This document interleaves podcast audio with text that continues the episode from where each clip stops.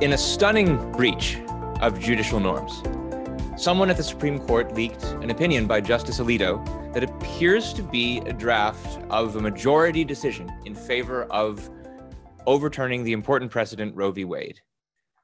Now, the leak itself has drawn condemnation from many quarters, but how well understood are the stakes in this case? If, as is supposed, the leak threatens the court's authority to interpret the law in the face of public pressure, how should we consider the threat to the rule of law that is implied by the content of the draft decision itself? Well, welcome to New Ideal Live, the podcast of the Ayn Rand Institute. Today, we will examine that question. We will examine the draft decision itself and the significance of its release under the heading of the Supreme Court Abortion Leak versus the Rule of Law. My name is Ben Bayer. I'm fellow and instructor at the Ayn Rand Institute. With me is my colleague, senior fellow, ARI, uh, ARI senior fellow, Onkar Ghate. Welcome, Onkar. Hi, Ben. Good to be here. And I'd also like to welcome our listeners on Clubhouse. We continue our experiment of simulcasting there. If you are listening, we will, once the main podcast is over, join you on Clubhouse to continue the discussion, answer your questions, and engage in conversation. So, Onkar, I thought we should maybe start with just a little bit of background on this case uh, and the controversy surrounding the case. Uh, the Supreme Court was due to rule on the case of uh, uh Dobbs v. Jackson. It concerns a Mississippi law that bans most abortions after 15 weeks. This uh, would outlaw abortions, uh, at least most of these abortions, before the period of fetal viability. That's the point that Roe v. Wade originally specified as uh, the point before which abortion should be legal and uh, when a woman should have a right to an abortion. Now, in in the uh, oral arguments and the briefs that were exchanged about this case, both sides, both the petitioners and the respondents, agreed that if you were going to affirm the Mississippi law and uphold it as constitutional, you would you would have to overturn Roe because it is in direct challenge to Roe and uh, we we heard we heard oral arguments over this case in December. We did a podcast back then analyzing the arguments that were exchanged. I'll give a link to that podcast later for those who are interested.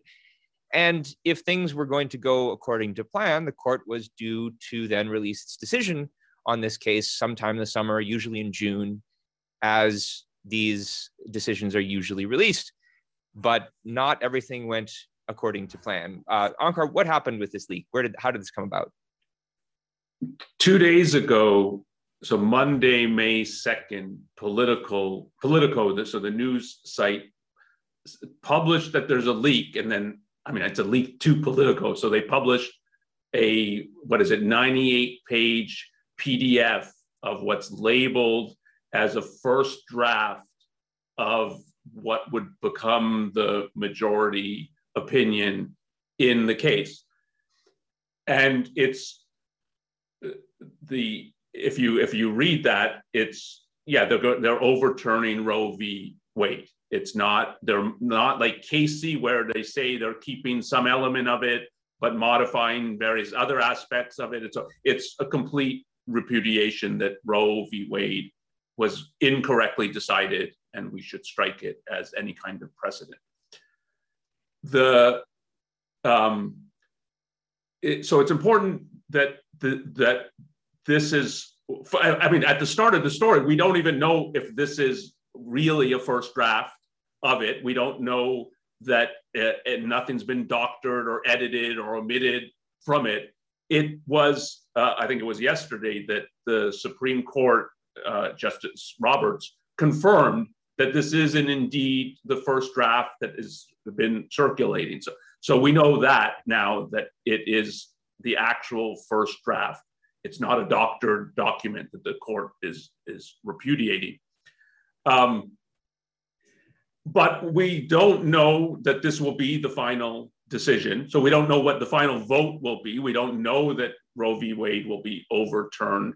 And we don't know that this what's in here will make it into the even if it is overturned we don't know that these will be all or among the reasons that will be given for why it's the, the correct um, interpretation of the law is to overturn roe v wade so we will go on to discuss it, but it's important to have those caveats that it's neither the decision doesn't tell you what the decision will be, and it even if the decision is yeah they're going to overturn it, it doesn't tell you this will be the reasoning for why they're overturned.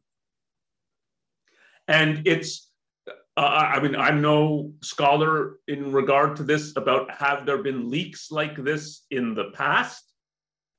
Uh, there certainly have been things that have leaked out of the court. I have never seen, and I haven't seen anyone pointing to, where a whole first draft of a decision has been leaked and it, it's being discussed prior to the decision coming out. Uh, there's been books written after the fact about what went on in the court and so on, but not, I'm not aware that there's ever been something like this on this scale. And certainly, this is obviously a very consequential decision. And so, that the first thing to talk about is the fact that this has been leaked. Like, that's a story in and of itself before talking about the content of this first draft yeah, I agree. That's definitely the first thing to talk about, and we will in a moment. Um, though I, I do think, even if this isn't a final draft, even if this isn't a final decision, given that it's not been doctored, it it definitely tells us that there's there's somebody on this court, including obviously Alito, for whom this is a serious viewpoint, uh, that they would seriously consider striking it down, and that these are the reasons for it. And that's part of the reason why we will look at the reasons later but yeah, the we should talk about the leak. And uh, one issue is we don't know who did it. We don't know why they did it. Uh, there are competing theories about this. Uh, probably the most popular one is that there is a progressive leftist clerk who uh, is you know opposed to the content of the decision and wants to bring it to the public's attention perhaps uh, in order to give the Democrats some kind of issue in the midterms, but we don't know that. Uh, there are other theories uh, that people, other other hypotheses include that the, there's a conservative clerk, or even who knows, a conservative justice who wants to lock this decision in. They don't want there to be the usual process of revision where uh, a, a, given opinion is perhaps watered down in response to objections, uh, perhaps even you know not as much would be uh, struck down by it. And uh, but we really don't know. We don't know who did this. We don't know why. And so we can't we can't speculate much on that at this point uh, including about uh, will they be successful in getting what they want? But we can talk about the the consequences that are likely to occur regardless of what people wanted to occur. And Onkar, I know you have some thoughts on this as to the how to evaluate the consequences of a leak like this in a, in a court like this? I think it's really bad that this has leaked. The court is, I think, of the three branches of government the legislative, executive, and judicial. The judicial is the best branch of government right now in the United States, that it functions most by actual proper rules and principles, and particularly when we get to the level of the Supreme Court, that the Supreme Court feels the need to explain itself. That is not to just issue a decision, not a half a page decision. We're overturning Roe v. Wade.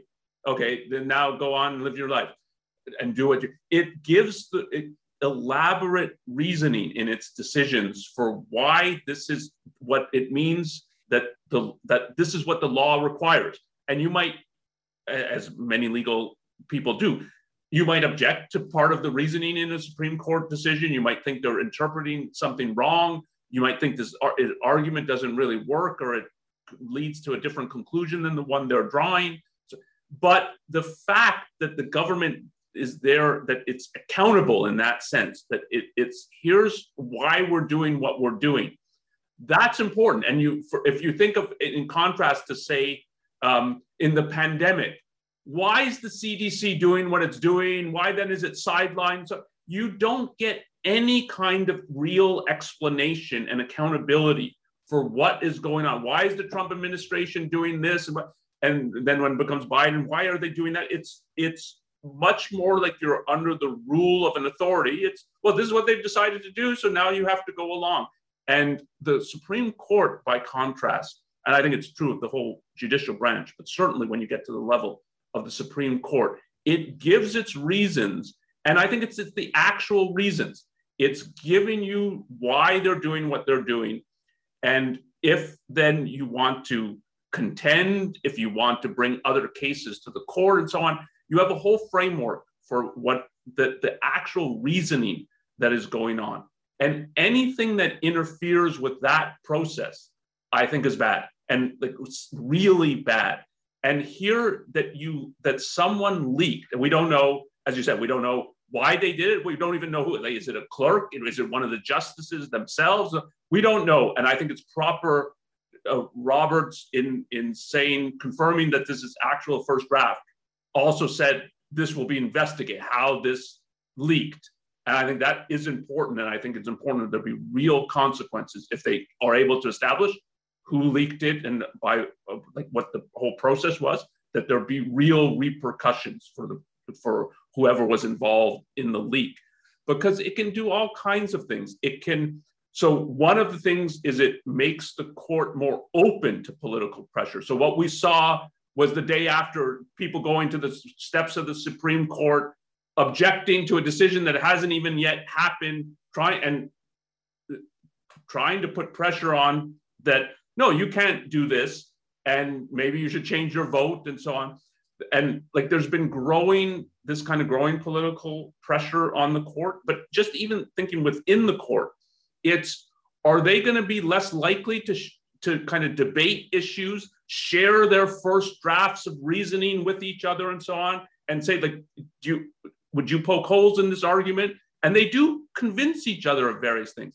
And the more that that process now is well, I'm worried that it will be leaked. What, what will happen? So that, in terms of actual deliberation, rational deliberation on the court, that is also jeopardized. And that's if that if there is any reluctance now on the part of the justices to do that, that's really bad in terms of thinking about rule of law. Yeah, and I, I, the way I conceptualize this, the the rule of law issue here is, I mean, you often hear when we talk about third world countries that are uh, recovering from a dictatorship or on the verge of becoming a dictatorship, that a, a key sign that that's happening is that the independent judiciary is being threatened. And i think i think you see something like that happening here. If if the if the justices are being threatened with intimidation or even just uh, you know, if their decision is in one way or another being uh, pressured by by popular opinion, that is a that is a threat to the independent judiciary, and and that's why it's a threat to the rule of law. And that's something that I want to I want us to keep in mind. This is the the criticism of the leak that I think many on the right, many conservatives have been making. I, I want to come back to their objection, which I think is right in this case, and see how consistent they are with it on other issues, especially the uh, the content of the decision or the content of the opinion itself. And and Onkar, given that it this leak was such a bad thing, given that it was so bad for the court, its norms, for the rule of law, why why do you think it's still worth us taking a look at it and looking at the content of it? Yeah, my, I'll tell you. My first reaction was, I'm not going to read that. I, I'm that the, the leaked first draft. I will look at the decision when it actually comes out. And this is what the court is actually publishing and saying, this is our not just not just our decision as we are talking about, but here's the reasoning for why we think this is the proper decision, that the legally correct decision. Um, so the fact that this was leaked, you're in effect giving the leaker power by saying, okay, now we're going to read this. But the fact that this is um, so one, it's a government institution that's wielding political power. And it is a fact now that this is leaked. And then when it becomes the, the elected officials, politicians, people running for office now are talking about this, including, say, President Biden saying, um, like, this is more reason why you should be voting for Democrats. then it now it has, it's part of the whole political debate and it's you you have to know then the content of this first draft to uh, to evaluate how people are talking about it what they're saying about it how they're campaigning on it. And then i think it is that even though one i think should have an initial reluctance to look at this leaked document the the fact that what we're dealing with is the government and we're dealing with government officials who wield political power, so which means coercive power, there's a real reason to look at this.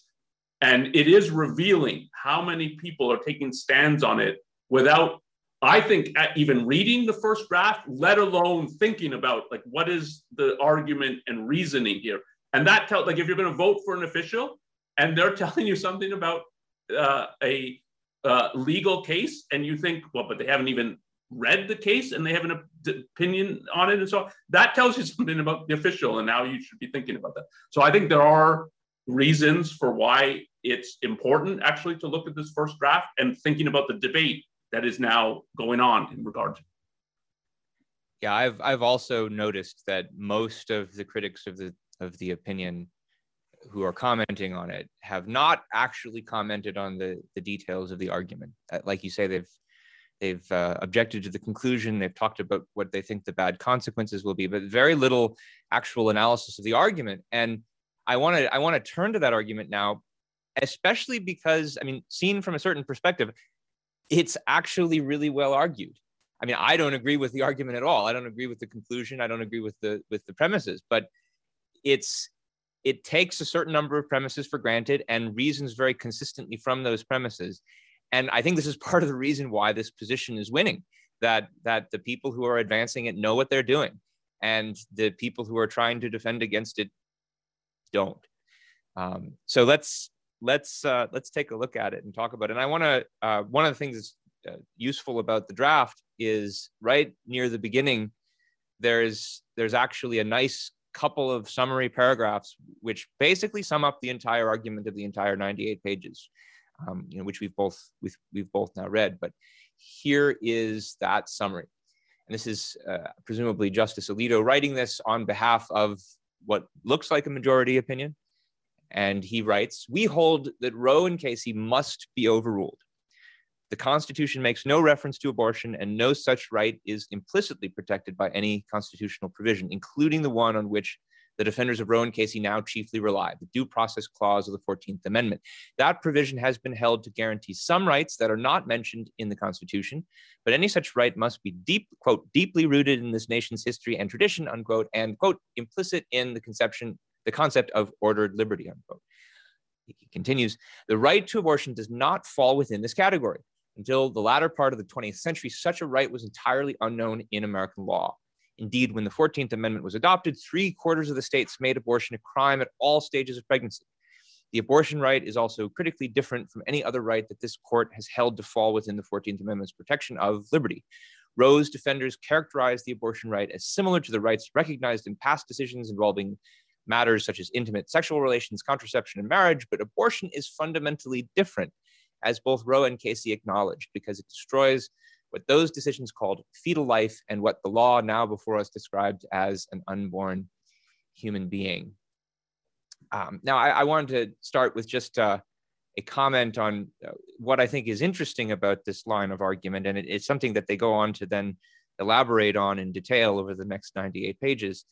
And that's that I think many anti abortion pundits, politicians, partisans will usually just dismiss the idea that the right to abortion is in the Constitution in some sense out of hand, uh, just because the, the words abortion don't appear in the Constitution. And at least Alito here is entertaining the possibility that there is uh, an implicit right in the Constitution. Now, of course, in part that's because he's he's addressing uh, Roe and Casey, which argue for that, but he's also I think, responding to the respondent attorneys in oral arguments who uh, doubled down on that position, and particularly with regard to what they argued was a implicit right of personal liberty that was uh, in, that was that, that I mean, it's explicitly stated in some amendments to the Constitution, but that they think that its its interpretation and its meaning is implicit and implicitly applies to abortion. So the way that they then proceed to address the question of is there some way in which the Constitution implicitly addresses the right to abortion?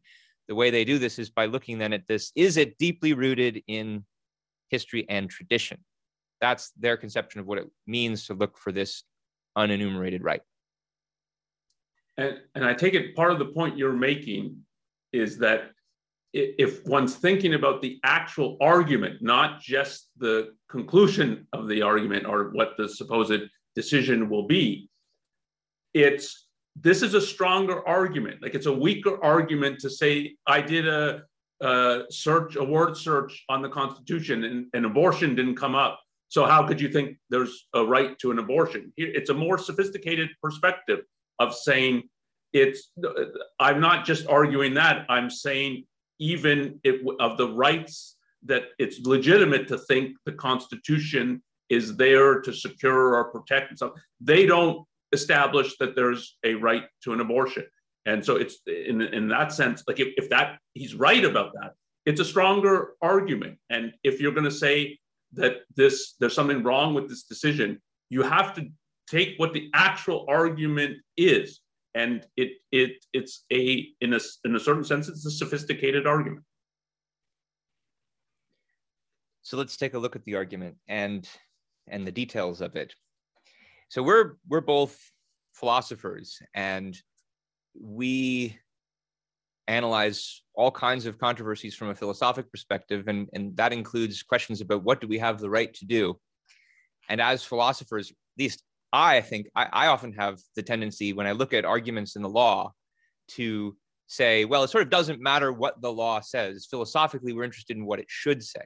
And even if the, the justices are right that there's not a uh, right to abortion recognized by the Constitution in some way or another, sort of doesn't matter because uh, our view is it should recognize. And then we can give an argument, a philosophical argument for why that's the case. Even still, like you're saying, it's possible to and desirable to actually analyze and evaluate the legal argument and, and what they have to work with. And what judges have to work with is the laws as they're written, and that's their proper job. And so if you want to evaluate their their their reasoning, you have to actually you do have to take a look at the way the laws actually are and uh, and think about how they should be interpreted. Um, and so we don't just get to say, well, the maybe it's not in the Constitution, but it uh, it should be. We if we care about the Constitution, which I think we do, because we think uh, it's the fundamental law of the land and that it was it was designed by founding fathers who had a novel and valuable vision for what government should be. We should care about what's in the Constitution. Even so, it's also the case that no law applies itself. Laws are generalizations uh, that are meant to apply to all kinds of situations not just a, a list of concrete situations that the, the drafters of the law are dealing with at the moment. They're, they're putting it down uh, in and codifying it because they want it to apply to the future. And that you'd think would be especially true of a fundamental law, which is what the Constitution is for. It's, it's a, a body of law that is in many ways coextensive with and, and fundamental to the founding of a nation. And we're saying we're starting a new nation that's going to be governed in a certain way. And this is how we expect it to be governed. And here are some laws that will provide guidance in our doing so. And when you look at the alito opinion my take at least is is that alito is interpreting the constitution in a way that suggests or at least implies i don't think he would say this directly but he's looking at it in a way that implies that there really isn't that much guidance that the Constitution can actually offer. That there, there wasn't much guidance that the founders in the 18th century could give to those of us here in the 21st who are trying to abide by its principles. Uh, so he spends a fair amount of time because he thinks that the way to look to see whether a right is implicitly recognized or protected is to look at the history and tradition. He spends a fair amount of time talking about why the right to abortion wasn't actually recognized in law prior to the 14th Amendment, which is what a lot of this is, uh, a lot of the interpretation of this is uh, often hinging upon. And you know, he might be right about that. I, Roe, I think, tried to argue that there was more recognition for abortion rights prior to the 14th uh, than probably was true. And Alito's got a whole appendix of all the states that allegedly uh, for, forbade or prohibited abortion at one stage of pregnancy or another. There is some debate, I understand, about how accurate his appendix is. That uh, meant some of the states that he's listed as having outright bans or that he's counted as having outright bans didn't have it from birth. Many of them were just bans up until the quickening, which is when the fetus starts moving, which was more common law tradition. Uh, but in any case, it's it is of course worth remembering that we're not just talking about completely unenumerated rights here. We are talking about a general right to liberty, which is explicitly enumerated in the First Amendment, the Fourth Amendment, the Ninth Amendment, of course, later in the 14th Amendment in one form or another. And from that perspective, you have to think, well, okay, that's enumerated then. When the founders enumerated, when they explicitly put it down in language, don't you suppose that they think that it is a general abstract right that applies to many particulars that are not enumerated? So, does our right to liberty at this point in time in the 19th century not give people the right to choose their career? Does it not give people the right to choose their friends, their spouses, where they travel to, whether they immigrate out of the country, whether they, you know, what kind of recreation they want to engage in? Is is so none of those are enumerated. Is is Robert is sorry, is Alito really expecting us to think that simply because those concrete situations aren't enumerated, there wasn't a right to choose those things and that the right to liberty uh, didn't cover them. I mean, I think it's fairly obvious that it would have, that it did. And in that sense, by virtue of that explicit articulation, uh, it's, it's deeply entrenched. Now, of course, it's also true that there are going to be other laws on the books in this period that that uh, wouldn't have permitted certain liberties. But is Justice Alito then also implying that because these laws are on the books, that just because they're on the books, the they are they you have to expect that they're in some way consistent with the view of liberty otherwise articulated in, in the other laws? That there's no room whatsoever for striking down any law as unconstitutional, subject to judicial review. He doesn't say anything about what the role of judicial review in looking at these laws would be. He takes the laws that were against abortion as sort of definitive evidence that they must have been constitutional. Um, I, I think to get at why this is happening, there's a package deal in. Uh, so you quoted from the decision, and and then you had things in quotes in the decision, and that's quoting from other Supreme Court findings or opinions, which are now taken as like that's right, and so I'm quoting this, and we all basically agree on this, and that's that you have to look for rights unenumerated, if you want to put it that way, or not explicitly mentioned in the Constitution, or something like that, by what's deeply rooted in history and tradition. History and tradition do not go together, yet they're being treated as that's the same thing. And um, that's part of the way the argument is working. And if you were to challenge this argument, part of what the challenge is, there's a meaning to say we have to look to our history. That's not the same as our tradition. So the history is that the founding fathers thought of themselves, and I think you can say more broadly, what the leaders of the what is to become the new nation thought they're doing is something radically new. They're breaking with tradition. That for the first time on earth, you're going to have a government that's dedicated to individual rights. That's part of the meaning of the Declaration of Independence, that it's we're doing something new that's never been done before. That's part of our history. So to think about that is to think about history. But the history is we're breaking with tradition. So it cannot be that we have a new constitution and it's new and it has new principles and new ideas. And every law that's been on the books for centuries is going to accord with this constitution because then like what's new in it? The the if you're really thinking about it, your perspective has to be this new constitution, there's going to be existing laws that conflict with it because it is new and radical, a radically different conception of the role of government. And so part of what the, the what it means to call America an experiment and that it's a union that's perfecting itself, it would be to root out, okay, what is the traditions that we have that are incompatible, and now here it's the legal traditions, that are incompatible with this new thing that we've created. And you don't get any perspective like that in the way Alito is looking at it, because he's taking history means just going by tradition. And that's not what our history, that is, that is not what American history means. And that conflation, if you break that apart, the, it so weakens his argument. But he can't see that, or at least either can't or does not want to see that. Yeah, and there's there's almost even a there's an implication that that the laws of the past are just consistent by default.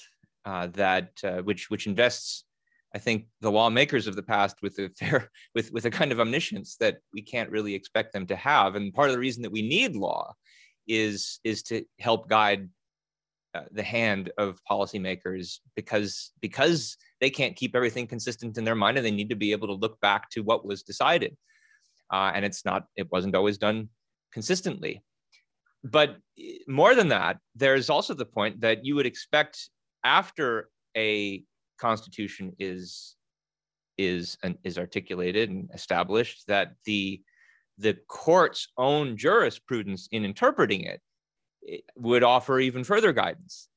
That there would that there should be uh, and this is of course part of the reason why jurists look to precedent. And so there's a lot of discussion about well what are the what are the precedents for uh, a decision like roe and roe of course cites many of them but alito's argument again here seems to suggest that the court's own jurisprudence doesn't offer any guidance to interpreting the fundamental law, which itself was supposed to offer guidance. And he he surveys at one point. I think this is one of the most remarkable parts of the decision of the of the draft decision.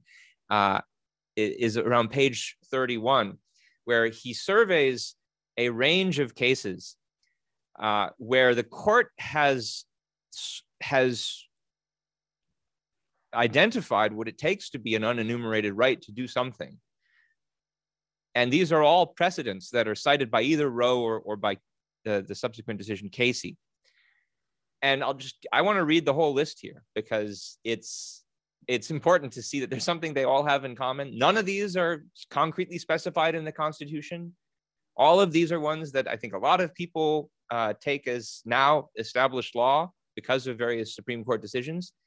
And yet, Alito is saying none of these are relevant to, to analyzing the issue of abortion. And his reason for that is very revealing, which we'll get to. But here's the list the right to marry a person of a different race, the right to marry while in prison, the right to obtain contraceptives, the right to reside with relatives, the right to make decisions about the education of one's children, the right to not be sterilized without consent, uh, the right not to undergo involuntary surgery, forced administration of drugs, etc., the right to private and now these last two are subsequent to Roe and Casey, but there's a similar point to make about them.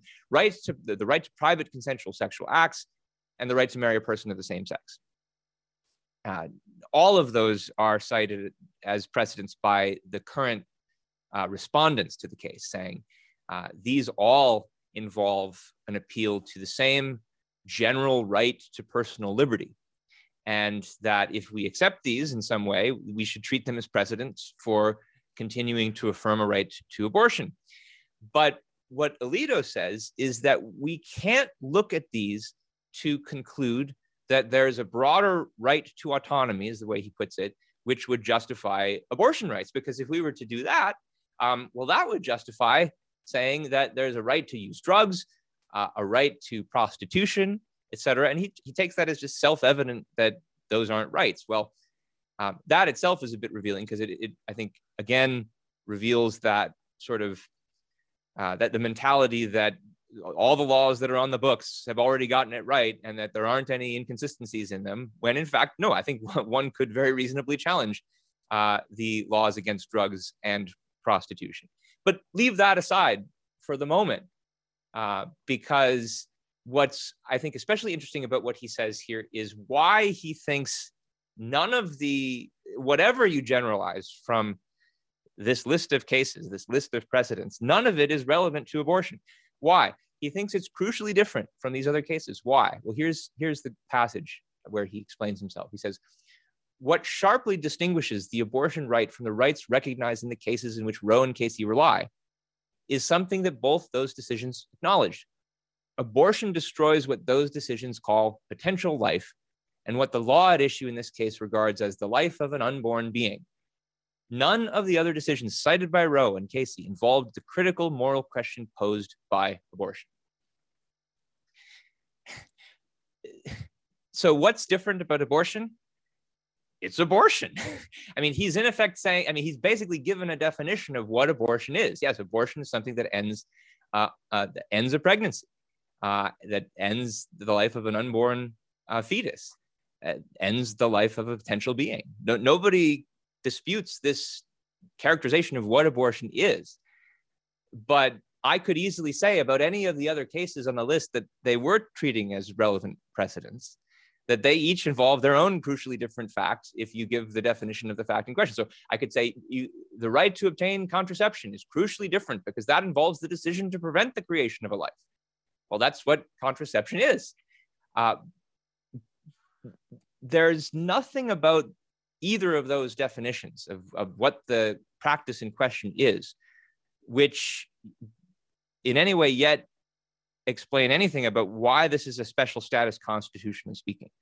I mean, Roe itself makes clear that uh, fetuses are not classified as persons or as citizens by the Constitution. The Constitution doesn't say anything about that. And elsewhere in this draft decision, Alito is claiming to not be taking sides on the moral question about abortion or about what the policy question on abortion uh, legality should be. But I think it's pretty clear that he's doing it right here in, in thinking that there is something special about this case that separates it from these other cases, such that we can't generalize about the other cases and apply it to this case. He's, he's, he's totally taking for granted a very particular moral viewpoint, a very particular view about the role of government. Uh, and, and, he's really tipping his hand here to uh, giving lie to the idea that, that he's just being a, a, a neutral, value free uh, observer. It's not like justices can be value free in that sense. Obviously, every interpretation of a law involves some value framework, but the value framework that's in that he's relying on there, the only value framework according to which there is a special question here, is essentially a religious one. Uh, and with that in mind, the other thing that's missing here is any indication of why the decision he's now articulating and the decision to overturn Roe because there's no way that a general right of liberty applies to it. There's no reason given as to why this wouldn't justify repealing all these other decisions, which have recognized all these other rights, which were also unenumerated. I mean, this is the one place where I have seen uh, liberal and progressive pundits uh, analyzing this to some extent, saying, you know, if you if you overturn Roe, well, then by that same logic, you've got to overturn overturn Obergefell, which is the one legalizing gay marriage. Uh, you've got to. There's no reason to think that even um, uh, Loving v. Virginia, which is the one that legalized interracial marriage, that's not an enumerated right. What would justify that? Why wouldn't we be justified in overturning it? It, it's worth have- saying in, in terms of engaging with this that the this draft opinion does go out of its way to try to head this concern off or this objection off that it's um, nothing in what we're saying applies to anything else. It's about the right to abortion. It, this decision should not be read as, as establishing any kind of precedent for something else, and these other things should be overturned. So, to, to really engage with that, you have to be able to argue okay, that's what you say, but in terms of the actual reasoning that you're giving, it does apply to other cases. You can't carve out this case as it's um, either, if, if not an exception, it's just, it's not similar to the other cases. So don't try to move from this case to the other kinds of situations. And to do that, to really be able to argue that, you would have to take issue with the um, what's in Roe v. Wade that th- this the Alito opinion, this draft opinion, basically thinks Roe is perverse. That like it's this is why even though it's been on the books for uh, 40 plus years, we can overturn it because it's such a bad decision. And it's the it's it contains all kinds of things that are irrelevant to the argument. It talks about the history and gets it all wrong about abortion. It tries to apply uh, certain principles and it misapplies them. It comes up with a framework and doesn't give any reasoning for why this framework is right and entailed by the Constitution. Like it's very, very critical of the Roe v. Wade, the reasoning of the decision, and that that is part of why it's legitimate to overturn it. It's not that it's just I disagree, but there's a pretty cogent argument here. It's that this is an abomination, in effect, like a legal abomination that we need to overrule. What he does not challenge, including to say that Roe basically gives no argument for why this, that the state has an interest in uh, in Roe, it will be put as uh, potential life it's sometimes put as prenatal life. Here, he adopts, I think, purposefully, and this is the one aspect that I find very uh, uh, sort of the motivation I suspect is bad for this. It's unborn human being, and that it's the, there's the question of where this when you say we're dealing with a potential here that's something that's not actual when you conceptualize it as unborn human being, it's like you have a human being, but what's the potential is it's unborn, and when it's born, that's what becomes actual and so on.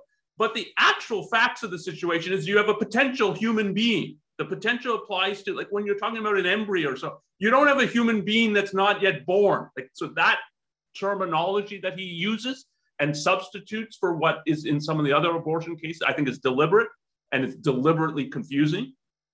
But if you have it that, okay, so you don't, you have a potential human being. Why does the state have an interest in this? Um, and Roe, Roe gives a little bit of why they think there's some interest here. It's not convincing, and he does not challenge that in Roe. And if you did, then it would be okay, so if that's what we're going to say that the state has an interest here, we have to give an argument for that. And you better give a non religious argument for that. Like you, as a Supreme Court justice, give a non religious argument for why the state has an interest in potential human life. That's just taken for granted. And that, that I think the, the in terms of the whole framing of the argument, it's um, this is this is a post Lochner decision, and what the the the Lochner decision was about um, employ. I mean, about terms of employment. Could it, it was about a baker? Could he have employees who work more than sixty hours in a week? The state of New York saying no, we're prohibiting that. It's challenged, and the court in the Lochner decision overturns it and says no, part of the uh, liberty is the right to contract and to set employment terms and for someone to take those. It shouldn't interfere. Justice Holmes issues a very brief and um, what turns out to be potent dissent, which says, no, this decision, the idea that there's some, uh, uh, that the Constitution is protecting a right to liberty that could be used to overturn something like this kind of state law. That's just a complete misreading of how to think of the Constitution and how to think about it, how judges should think about it. And so to say this is a post Lochner means in, in about a 30 year time frame, people go from thinking Lochner is a correct decision to Holmes's dissent is correct and the Lochner decision is an abomination. And but to say that Holmes's uh, dissent is correct is to say that um, it's basically to, to say the government can do anything unless we can find an explicit prohibition in, in the case of this for the Supreme Court in the federal constitution. And if we can't read the federal constitution as explicitly prohibiting this, the government can do it. And so I think Alito's response would be well, I read the Constitution. I don't find that it explicitly prohibits the state from having an interest in prenatal life.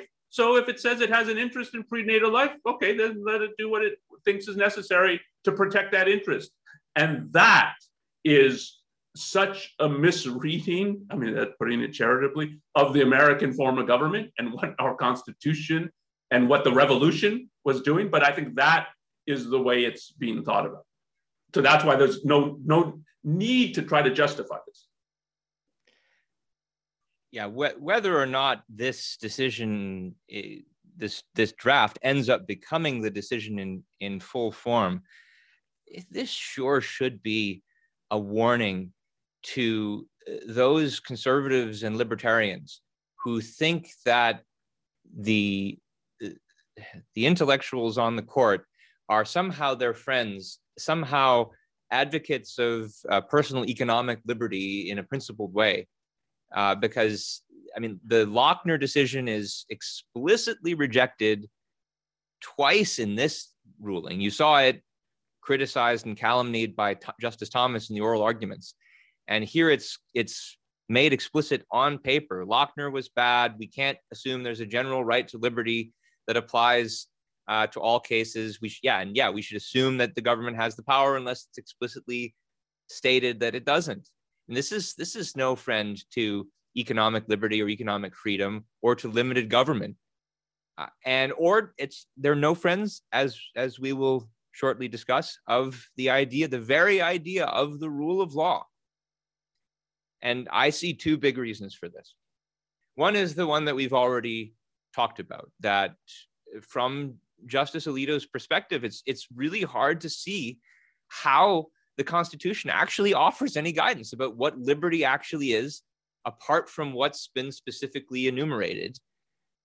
And if rule of law is anything, it's the idea that laws can actually give us guidance that they that in their abstract form they can apply to future situations that are not yet envisioned. And I mean, I imagine that Justice Alito would say, no, I think that law can do that.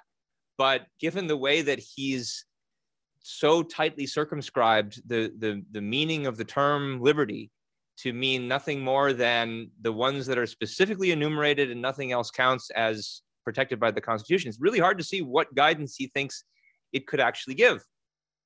Uh, but then, especially uh, leaving that point aside, the way that he thinks decisions about what liberties we're entitled to uh, should actually be determined is especially revealing because what he says explicitly in this draft is that for all other cases, for any other liberty that's basically not enumerated or not in one form or another entrenched in the history and tradition of the country, the way that we define liberty, and he always puts it as ordered liberty, is uh, by looking to see how voters in the states choose to define, quote, define the boundary between competing interests.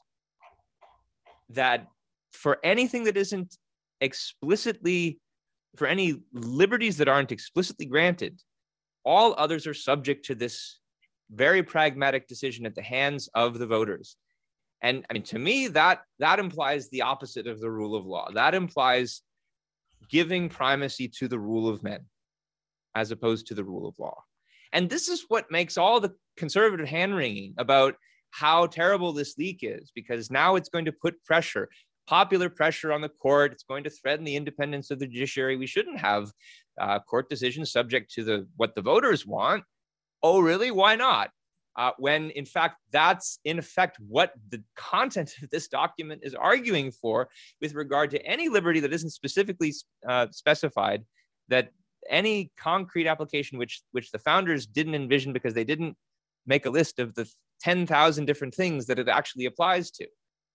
Uh, I, I don't think these these pundits and these critics and politicians that I don't think they give a damn about putting pressure on the rule of law from the people. I think they love it. That's that's exactly what they're trying to uh, it, embrace in this decision, and it shows. I think they they don't they also don't care about the essence and the spirit of the Constitution in the first place. That, I mean, Onkar, you were talking about how radical it is to lay down a new fundamental law for a new nation.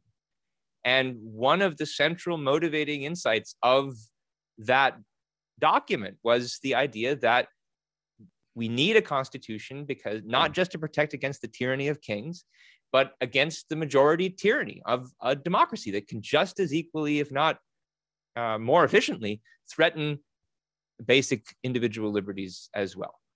And yeah, I mean, the way they see it now, it's like at best there are these liberties that are explicitly articulated in the Constitution. But when you understand them in the way they do, they turn out to be nothing more than really these are the permissions that we've been granted specifically by the founders because the voters of the past gave us this permission. And the voters of the future, the voters of today, they can uh, they can do whatever else they want to with every other area of life that the founders didn't explicitly comment on. Yeah, I think that last point you made is, is important because I think it is it it not stated, but it is implicit in the argument that what rights mean is things people voted on earlier that they seem to agree to. And it when it's made it into the Constitution, yeah, it's hard to change. They could be changed, and people could take away even these rights if you had enough votes and and went through the process by which the Constitution can be amended. And so the at best, the conception of the rule of law is the standard conception that the progressives have that in the end, this is not what the rule of law means, and certainly not in the American sense and and the founding father sense of this is a new conception of government and of law. But at best, it's you have to go through the procedural niceties. And if you go through the procedural niceties, then it's that's what rule of law means. So it's all formal procedural. There's no content. And this is also part of what it what Holmes did in his dissent in Lochner is basically to say the, the Constitution has no content. And then you can put an asterisk, except for in the Bill of Rights that concretely specify, yeah, you can have a gun something. That, then it, but apart from that, there's no content in the Constitution. It's just about the processes that you have to go through. Um, and, and so you can read the 14th Amendment due process clause it's all about process. There's no substantive content or rights here. But what rule of law versus men means in the American conception is that you possess rights, and there, that's like there's a content to that. You possess, possess these rights that are freedoms to action that no person can take away. And that's why now you're not subject to rule of men who will tell you, yeah, I'm granting you permission to do this or I'm taking it away. No, you've got these rights that are claims and they have a content. I have a right to life, to liberty, to the pursuit of happiness. I have a freedom of trade, a freedom of contract. And this is why the original Lochner decision, which was which said, yeah, a person does have a freedom of contract. And, and no man or group of men including the government, can take this away from them. So the American conception of rule of law is there's a real substance to the law, and you can look at laws on the books and say, no, this is actually not rule of law, but rule of men, because it's not protecting rights, it's depriving people of their rights.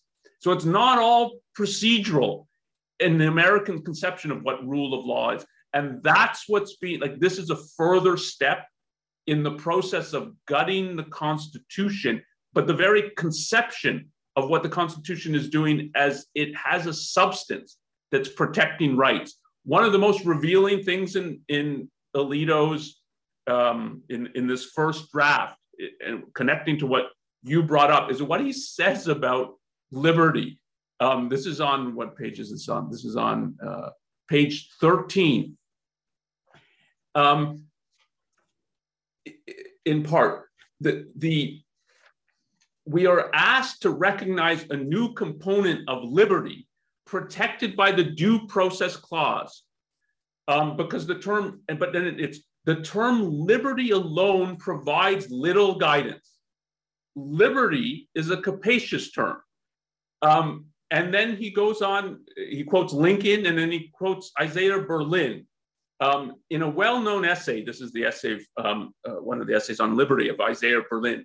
He reports that quote, historians of ideas, close quote, had cataloged more than 200 different senses in which the term has been used.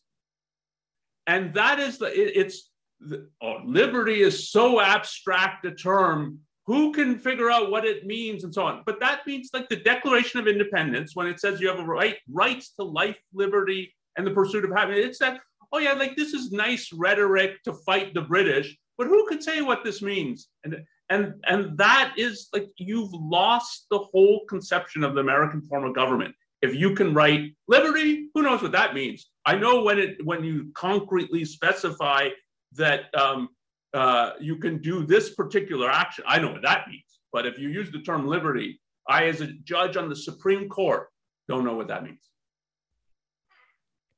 I suspect that there are a lot of people looking at this decision, the draft of this decision, who are opposed to abortion rights, who think of themselves as defenders and lovers of the Constitution. But it's hard to make sense of why you would see yourself as a lover of the Constitution if you thought that its key terms were just hot air, which is which is in effect what this is saying. And people are getting on board with it. And I mean it's if you care about eh, the what what's deeply entrenched in the history of the nation more broadly you would think also that it it would have something to do with well what were the ideas that were motivating the founders to put this document together in the first place? What were the, what was it what was in the intellectual atmosphere in this period that motivated them not just to write the document but to have the whole revolution in the first place well, that had something to do with the with Enlightenment philosophy, and there's there's a lot to learn about what liberty actually meant. You don't without even uh, looking at the laws of the period, but by looking at the thinking of the period. And many of our founding fathers were themselves philosophers. You'd think that that would be relevant to figuring out what they were actually saying and why it wasn't just hot air. So Onkar, we've gotten a, a, number of questions that have come in, and we can we can probably take a few more if people want to submit them. But I saw one come in from YouTube that I thought would be good to talk about. Someone asks, "How do we conceptualize liberty and codify it into law?" So I, I take it they're listening to what we've said and and thinking about well, uh, we have this view of what the law can do which Alito doesn't think it can do. How can it do that? Is is is the is the Constitution enough? Uh, how do we how do we f- proceed to codify more laws apart from the Constitution that that uh, respect the same idea of liberty? Do you have thoughts on that? Well, yes. I mean, a lot goes into answering that question. So I'll bring up two aspects. One is you have to have a conception of what rights are. And so, what in if if the purpose of government, of, or in, in the American conception, if the purpose of government is to secure these rights, you have to have some concept of what does it mean? What is it that you're securing? And part of what is required here is understanding that there are freedoms of action. What a right is, is says, I have the freedom to act in a certain way or then not act in that way. I have choice in regard to that. It's not a guarantee that I'll achieve anything. So if I have a right to property or the right to the pursuit of happiness, what that means is I have freedom of action to earn property and then keep it if I've earned it. So it's not a guarantee that I'll be able to earn it. I have the freedom to pursue my happiness. It's not a guarantee of an outcome, a result that I will be happy. And so you need, so you need broadly a conception of when we say that what the government is there is to protect and secure rights, what it is that they're protecting and securing. But then in terms of thinking about the Constitution, it's you and what it means that you would then secure in, in part the right to liberty so the right to life, liberty, pursuit of happiness, or, or the right to life, liberty, property, and the pursuit of happiness. What it means that you're securing that is you're not trying to specify every action a person has a right to. The Constitution, this is part of what's radical. It flips the perspective and says, these are the powers being delegated to government. And if you can't find this a power delegated here, then it's the government does not have this power. So rather than it's uh, that you have to, every citizen has to say, um, uh, sort of, I have a right to do this. Why is government encroaching on this and so on? The whole perspective is the government has to justify itself. It has to justify why it has this power and why a law that it's passing is a way of exercising this legitimate power that it possesses. So the burden of proof shifts from the individual have to saying, no, government shouldn't be able to do this because it would trespass on my rights, to the government having to justify, we have the power to do this because it's been delegated. And part of what happened in US constitutional history is that was deliberately flipped around. And this is part of what the progressives do, it's part of what Holmes is doing, that it's no, the government doesn't have to justify itself. The citizen has to justify that the government's in the wrong.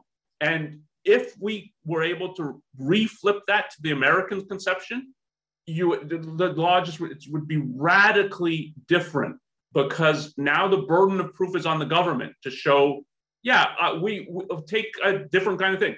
We can put up a wall along the Mexico border. Like, where does the government have the power to do this? Um, and that the whole focus would shift to why does the government claim it has the power to do this and where has it been authorized this power? Um, and that's not at all what exists today, which is why our liberties eroding and why it looks like it's impossible to specify like every liberty and so on, because the whole conception is not the American conception of government.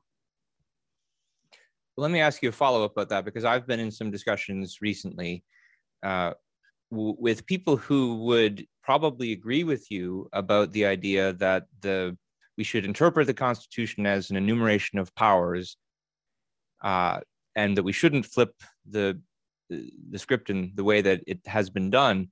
But they'll also say the Constitution is regarding federal power, and that it's a different story when we're talking about the power of the states. And these laws against abortion that Roe overturned were state laws how would you respond to that? There's an argument to be made that this is part of the American experiment of figuring this out, and that you might think right after the revolution and the uh, passage uh, ratification of the Constitution that it's that issue's unclear. But this is part of what the Civil War is about, and part of why the Civil War was fought. It's that the states are claiming, oh, yeah, well, the Constitution's about the federal government and federal powers, but a state government, we've got whatever powers we say we have, or the opinion, uh, the majority opinion agrees to, and so on. So if we want to have slavery in our states, what's wrong with that? And who are you to tell us that this we can't do this? And the um, Civil War is in part that no, that cannot be the American conception of government. It can't be, yes, you have rights at a federal level, but the state government can uh, um, abolish them or trespass on them left and right so long as it, it has the votes to do so. That, it, that makes a mockery of the whole revolution if that were the case. And so the, when they talk about what happens after the Civil War, that the Bill of Rights becomes incorporated, part of what that means is these rights apply to you as a citizen of the United States, regardless of what state you're in. And if a state says, oh, no, but we want to have slavery and so on, no, that's no longer a permissible legal perspective in the US. And I think that's the right, in terms of what the American, the new American conception of government, that's the right way to look at it. I'll ask a follow up about that because even though I very much agree with you, that was the issue in the Civil War, even still, we we had a 13th and a 14th Amendment after the Civil War to make explicit, uh, presumably, the rights that were being violated by the slaves even before these amendments. Uh, what is your view about the the need for such codification, further codifications in law, to to I guess further clarify what what the meaning of the original Constitution is? There, I think there often is need to do that, but it it's dependent on the circumstances. I think that's the whole Bill of Rights, and this was an argument about the Bill of Rights, and people worried that if we specify certain rights that people have, it will be taken as well. This is an exhaustive list, and if it's not specified, then people don't possess the right. And so you have the Ninth Amendment that tells you, okay, if you're going to read it like this, you're wrong to read the Bill of Rights like this. But people still, despite the Ninth Amendment, read it like that.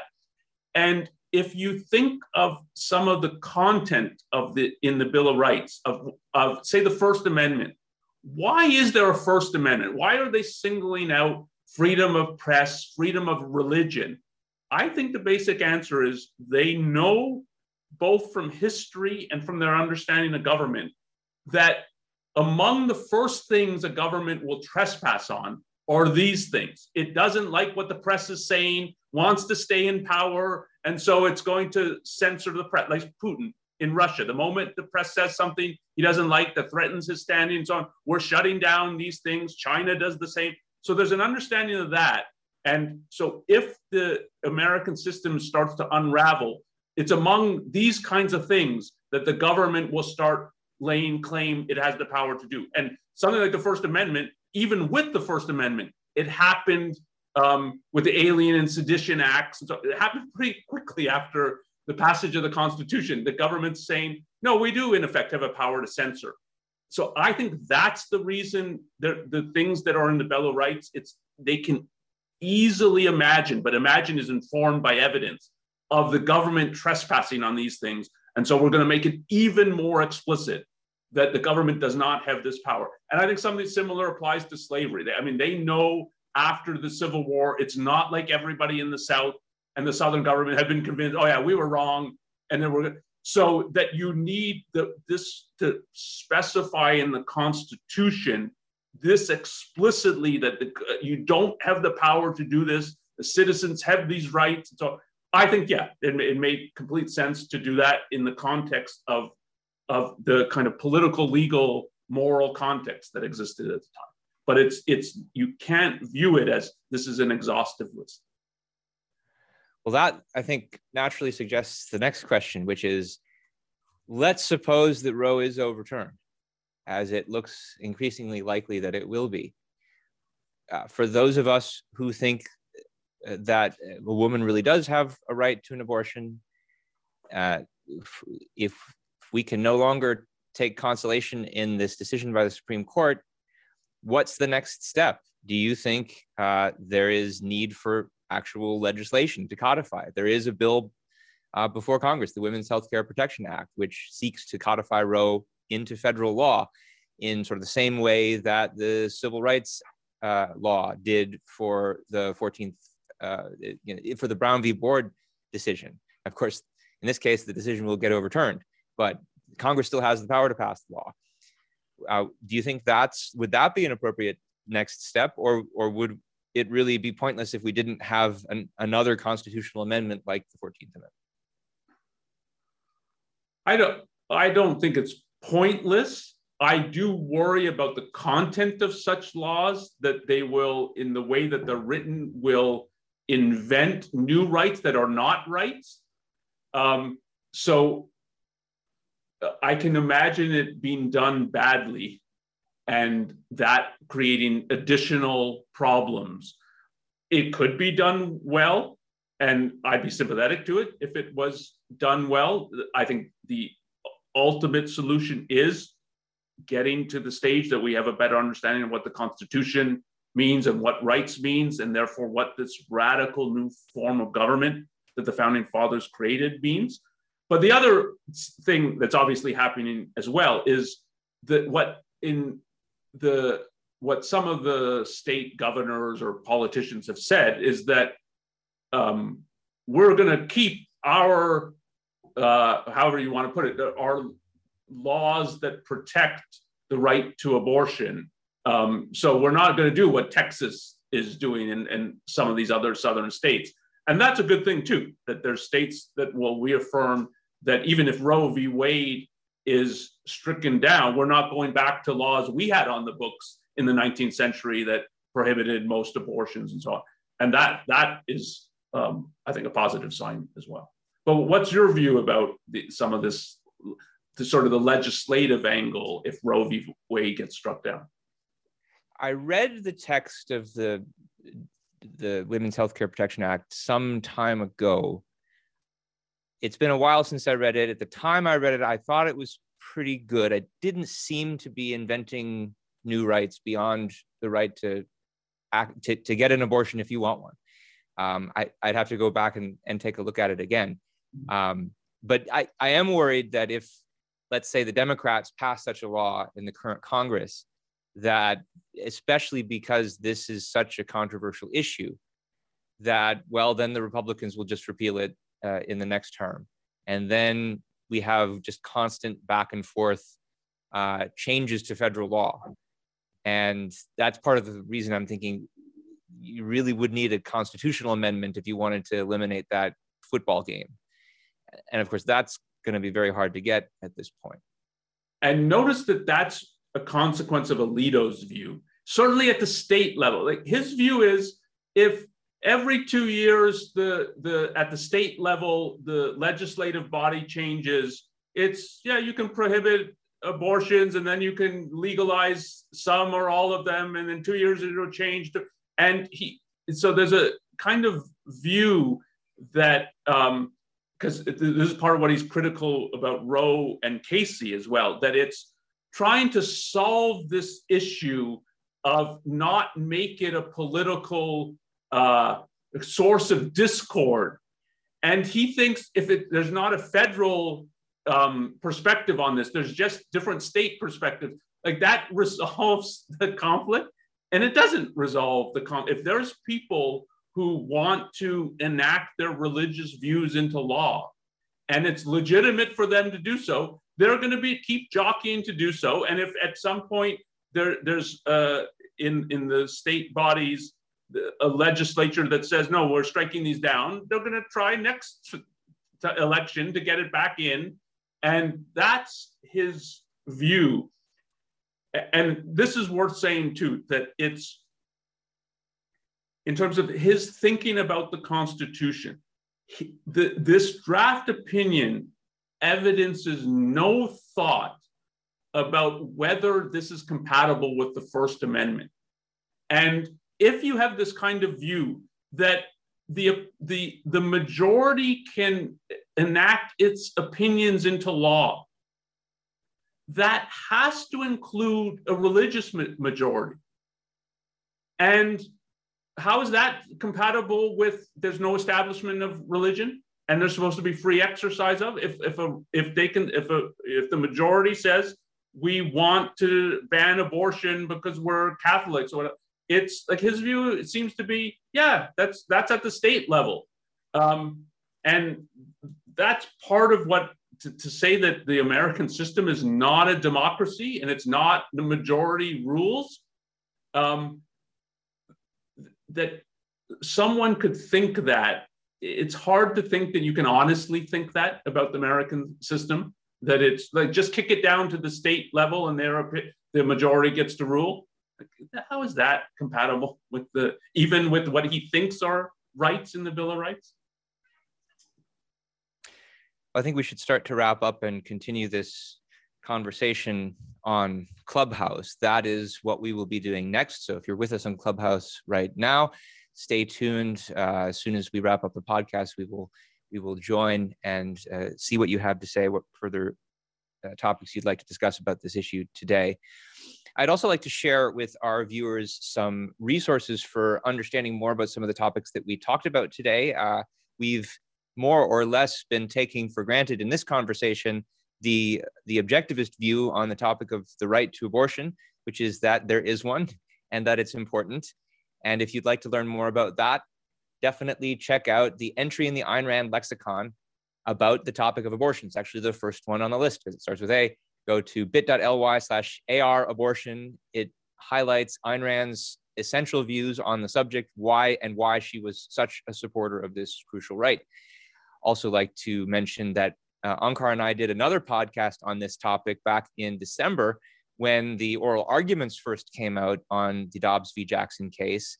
You can see that on YouTube if you go to bit.ly slash Roe v. Wade Brink.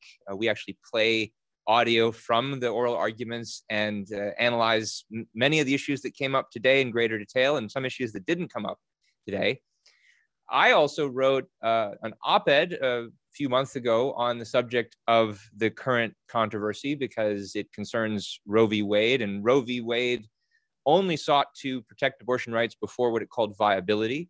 It's a line that many on the right have called an arbitrary line. And there's something to what they're saying because it's very hard to defend that line uh, as objective, but that doesn't mean we don't have to have. Uh, that means that doesn't mean we should get rid of abortion rights. If anything, it means we should have them all the way until birth. I wrote an article: abortion should be legal until birth. That's at bit.ly/slash abortion until birth. And last of all, uh, we talked about today some history of jurisprudence, in particular the Lochner decision, the one that uh, found that in a general right to liberty, you could justify freedom of contract, economic freedom more generally, this is, of course, a view that was later uh, repudiated and is continuing to be repudiated in Alito's opinion. Our colleague Tom Bowden wrote a very enlightening and instructive history of the Lochner decision, what led up to it, uh, the way in which Holmes dissented to, to it and uh, dissented with it, and then how his dissent played a role in subsequent jurisprudence. And that's an article we recently republished in New Ideal. It's called Justice Holmes and the Empty Constitution. You get some indication today of our conversation why Holmes' view would have implied that it was empty, because it's just this hot air abstraction of liberty. You can read that at bit.ly slash Holmes empty. It's H O L M E S empty.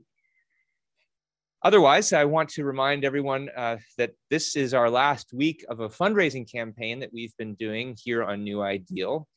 Um, and uh, we've been trying to raise $5,000. If you enjoyed our show today, consider adding to that here i would i would ask our viewers and our listeners to think about where else in the world can you get the kind of analysis that that you've just heard today uh, from uh, people who can look at the philosophic meaning and implications of important cultural controversies who will do you the service of reading a 98 page decision in order to do that analysis and and give that analysis in, of a type that you're you're not hearing from anyone else. No one else is saying it's a it's a travesty that this document was leaked, but also the document itself is a travesty.